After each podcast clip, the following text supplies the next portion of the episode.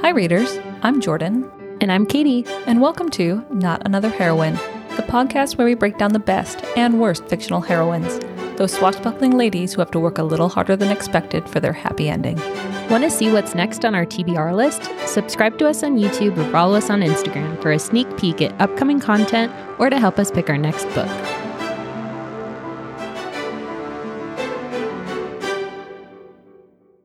It is the pick of the week. Dogs bark off in the Uh, distance. yeah.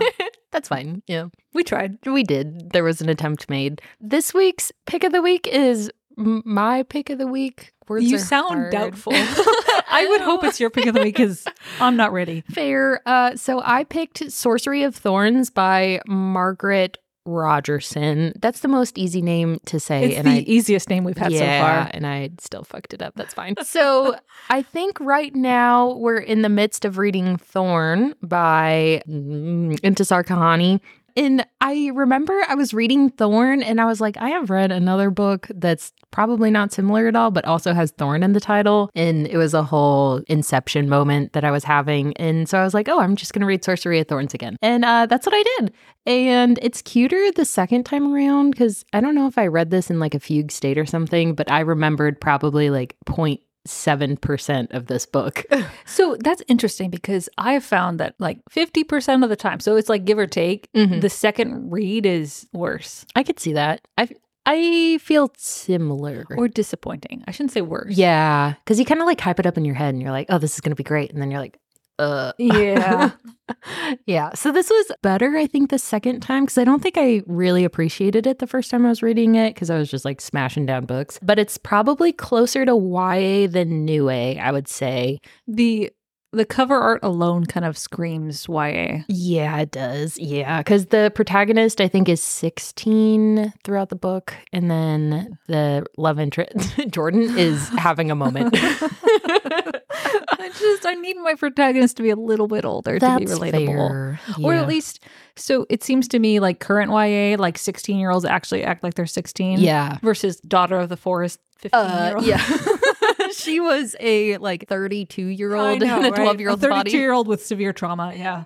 Taking a sip of my drink, I'm sorry. Do you want to describe that drink because it's phenomenal and I don't think it's very well known. That is true. Okay, so in light of our K drama sesh watching obsession that we're currently going through, we're doing a drink that my Korean friend recommended. So it's Yakult, which is like a yogurt, But like a drinkable yogurt, Yeah, it's like uh, Gogurt, uh, uh thicker or thinner than Gogurt. yeah. What's the one? Danimals, Oh my god! I, right? Yeah. yeah, so it's like healthier Danimals, maybe. so it's like one of those, and then soju, strawberry soju, and then I don't know what the drink is called, but it's like white and strawberry flavored. There's also Sprite in it. Yeah, and Sprite. Right. So it kind of tastes like an Italian soda. Yeah, that's what I like. I have never had it before until fair. like you made it for me. Yeah, so we're having that, and it's delicious. Uh, and you can put a lot of soju in it and uh, not taste it. So And if you've never had soju, it's like a it's like as strong as wine is, or like a really strong beer, but it's like a fruity liquor. Mm-hmm. Yeah. Yeah. Because even the word liquor, I feel like is too aggressive for it. Yeah, because it's not that strong. There's- But it but it is liquor. yeah. So like there's flavored and unflavored, and Ugh. that mirrors the like alcohol content a little bit too. yeah. But they have fun flavors. It's like easy drinking, surprisingly. So that's Yeah. why it's dangerous. Yeah, that's what we'll be drinking today. yeah. So uh I'll be coherent right now, but not in future episodes. What's the name? Do you remember the name of the heroine in this book? uh I do, Elizabeth. Oh, Yeah. bravo! I- You're on a roll. Huzzah! yeah, so Elizabeth uh, is an orphan. She grew up in a library. And so the setting of this book is that there's basically librarians who are kind of like demon hunters. So they're like, Isn't that like a sci-fi original show? y- Right? Yeah. Isn't There's a show about librarians who are like also adventurers or something like that. You were tickling my brain and I don't know. I know the, I've seen like the TV trailer. They looked super cheesy, but Yeah. Fuck. I have no idea. So these ones are like less cheesy, but I could see the the the parallel. But basically, the librarians are tasked with making sure that these grimoires, which are like curse books or Spell spell, books. books, are like protected and stay grimoires because basically, uh, some of the higher level grimoires, they're like classed from one to 10 or something. Um, the higher the class the grimoire, if it gets damaged, it'll turn into like a it's called a Malefict, but it's like a giant demon made of like ink and leather. And Jordan's making a face. What is happening?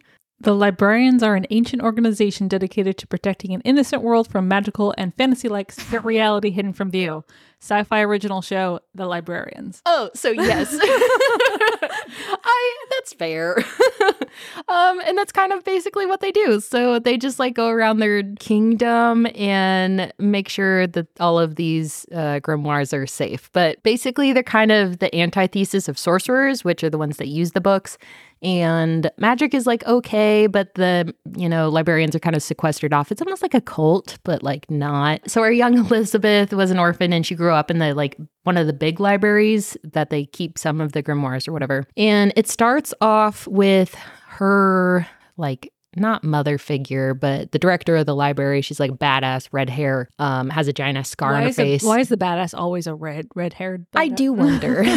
I have questions. Basically, she dies in this like level eight grimoire. I yeah, she's like brutally murdered. Um, and this like level eight grimoire is damaged and turns into like a demon. But everyone's kind of like cursed to f- stay asleep, and she wakes up and she's like, "Oh fuck!" And so she kind of defeats the demon, but then she's charged with like murdering the director and sabotaging, and they like are basically accusing her of releasing this grimoire for whatever intents and purposes. And so, yeah. So a couple things come to mind. Um, in Elf Tangent, same thing kind of happens with the whole when she goes into like the Elf King's library and there's like a monster thing in there. That is true. And then um, doesn't that happen in one of the ACOTAR books? Mm. Right? hmm Like it's either book Uh. one or book two. It's pretty early. Yeah. Isn't that the like bone prison or something? Yeah. Yeah. Uh, similar vibes. Okay. Uh huh. Like kind of that like high fantasy, but not. Um. So basically, so she's taken to the capital city to be tried for uh sabotage and murder and etc. Um, Does she have a exceptionally handsome guard? that she there? does. Oh, really? Did I get it right? Yeah. Oh um, God. except he's a, a magister, which is like a high level sorcerer. I was gonna about to say he's probably like antithesis of the librarian. Type. Yeah. Okay, great. Uh, his name is Nathaniel Thorne, and he's 18 years old, and he's from a long family of sorcerers that have powers over necromancy. And so they're kind of like on the outskirts of society. And this is kind of set in like Victorian, Edwardian, I don't know, history. Uh, Um, think bustles and bustles. like bustles is when they like the mounds of fabric like right over the butt. Oh, oh, okay, yeah. Uh huh. What is that? Uh, Cinderella, doesn't she wear a bustle? Uh, yeah, they have to like to poof out. Like, it's either under or over, but some yeah, it's it's weird looking. Mm, hmm And- Yeah. And then uh, like cameos is like a brooch neck. Oh that- yeah, the little that period. Oh, okay, I get, I get the I get the vibes. Uh, yeah. So that time period, and you know she's taken in, and then we kind of get into the political intrigue of it because the guy who's in charge of all of the sorcerers or magicians or whatever, um, he has this like kind of crazy, very political, very suave, like outward kind of uh thing he's got going on, and everybody's like, oh, he's amazing. He's like clean as a whistle, but um, so like all of our sitting politicians. yeah, yeah, uh, yeah. Because on the back end, he's like made a deal with this like really psychotic demon, and he's trying to like take over the world. Yeah, it sounds like our, our current politics. that it does. and so uh, we're basically kind of thrown into the middle of this of like, how does Elizabeth prove her innocence? How does she uh, make it out alive?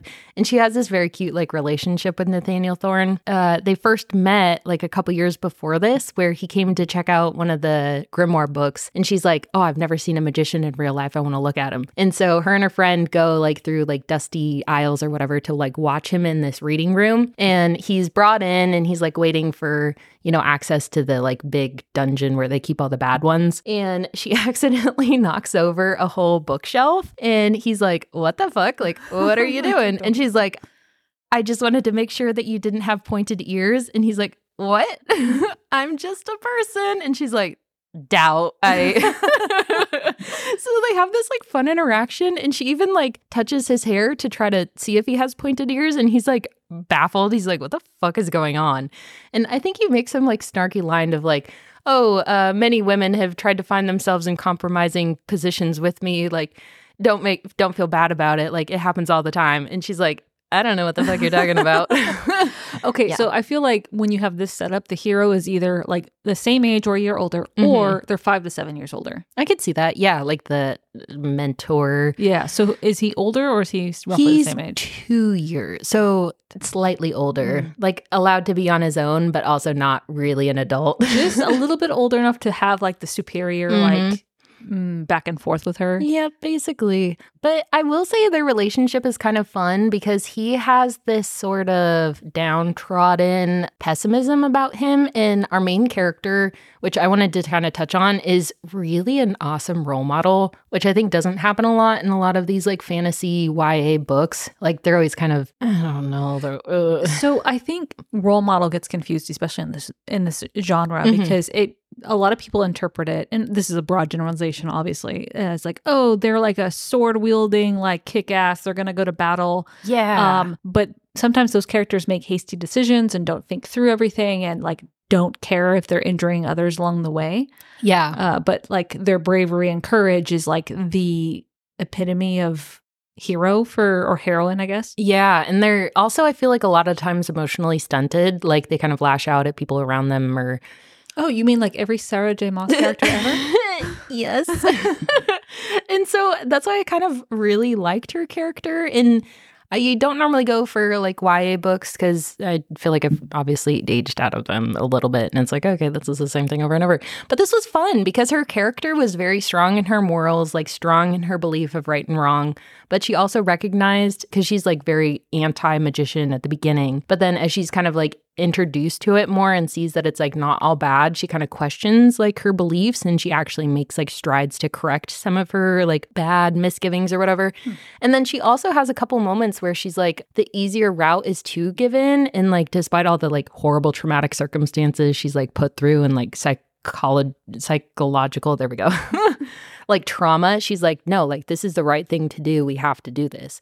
And so she kind of like drags him along of like, you have to do the right thing. And he's like, God, I fucking guess so. Like, so it was like a fun protagonist, like actually like good, stood for something. I like was that. yeah. Have you seen? And if you say no, we're gonna Uh-oh. have words after this recording. oh no. have you seen The Mummy? Yeah, yeah. Okay, thank you God. There. So readers, there are so many classically good movies that Katie has not seen. She's got an active list. I know this has come up before.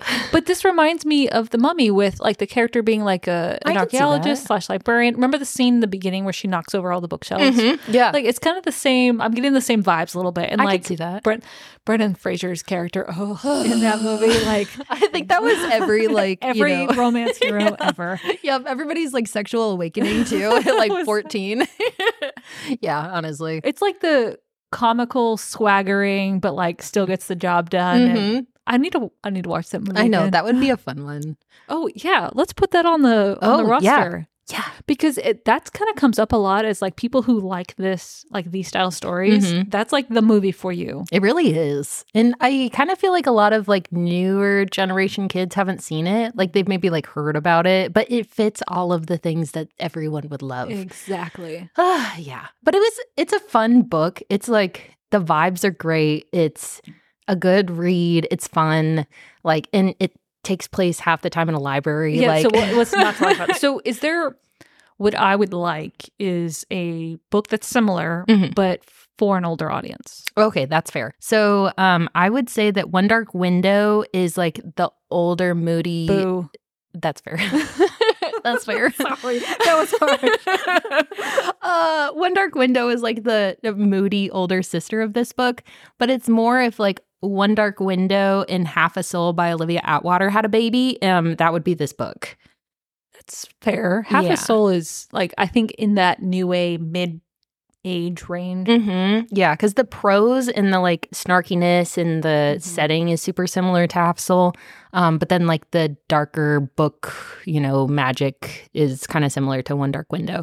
And then I will also say that so, kind of like the tropes and the characters are similar to Howl's Moving Castle by Diana Wynne Jones. Only the one of the best books ever written. Uh, yeah, because uh, I forgot to mention, but higher level magicians have demons that are like their, they make like a blood deal basically. Like Calcifer Yeah. and Howl. Oh, basically yeah and so it's cute because nathaniel thorne the like love interest his demon is silas and he's like very like clean has beautiful clothes on all the time loves fashion he's like sounds like it'd be a great movie. yeah it it would Or like a Netflix series, like Shadow and Bone. yeah it would because i feel like a lot of the scenes kind of would play well too hmm i wish i was like a tv writer Producer type. Yeah, but yeah. So uh, three similar books: Howl's Moving Castle, One Dark Window, and Half a Soul. So that kind of like magic-y Regency demons, but like make it cute and fluffy, kind of.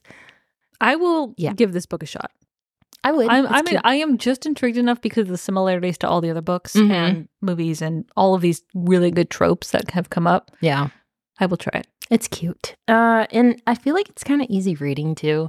You get like halfway Another through. reason why I need to try it. yeah, because you know those books that are just like hard to fucking read. You're like, this is exhausting. Uh, this is not one of those.